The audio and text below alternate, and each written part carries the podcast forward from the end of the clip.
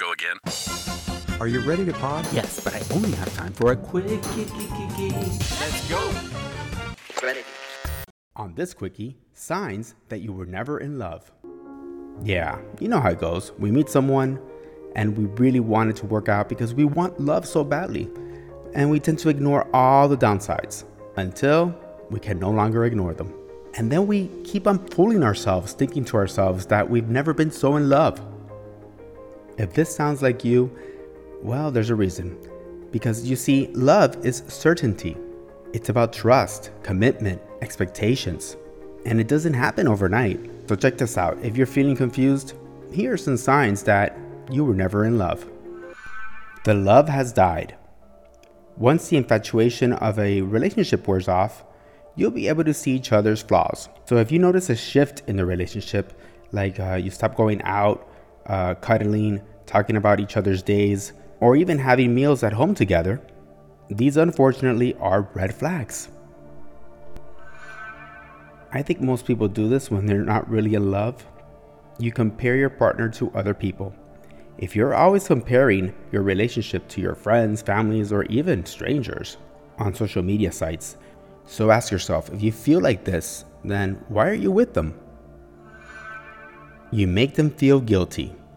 If you care more about being right than your partner's feelings, I don't think you actually do love them.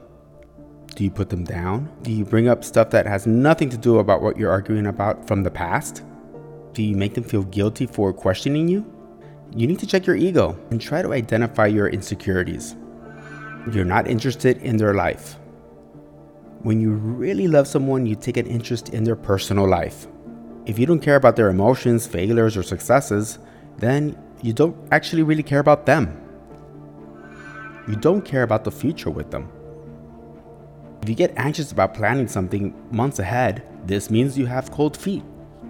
I mean, when it's a new relationship, it's kind of understandable, but you actually need to be open and honest about what's going on there. If you're not willing to make changes or plan something together for the future, this probably is a sign that you're not in love. It's all about the small talk. If you avoid hard topics, like resolving arguments, planning the future, this is a sign you might not care about each other's feelings. And if you're scared about bringing up certain situations or topics, uh, your relationship is not healthy. You see, when you're really in love, you should feel like you can openly discuss anything. You should feel really safe and comfortable, even when it feels awkward.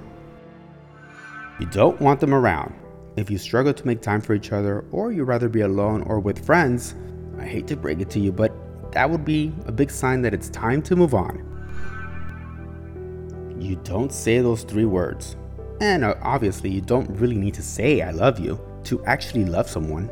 If you don't really feel like saying it and it doesn't feel right, then those three words don't mean anything. You see, if you really love them, it will feel natural, or just come out automatically. You expect them to be flawless. When you expect your partner to be perfect all the time, you're not giving them space to be honest with you. You see, when you really love someone, you accept their imperfections. You begin to become more distant. Couples don't always have to be together, but when you're in love, it just naturally happens. You have anxiety. You can't go to sleep, you're experiencing digestive problems, might need to tell something to your partner, and you're dreading how to tell them. Remember, you can only run away from the truth so long before it catches up to you. In the end, love requires growth that at times can be painful. Love demands that we constantly improve, be more understanding, and practice patience. As relationship expert Susan Winters once said, infatuation lives in illusion, love can survive reality.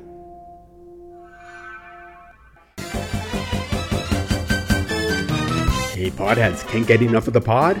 You can always go to your app store and download the Pod With Me app.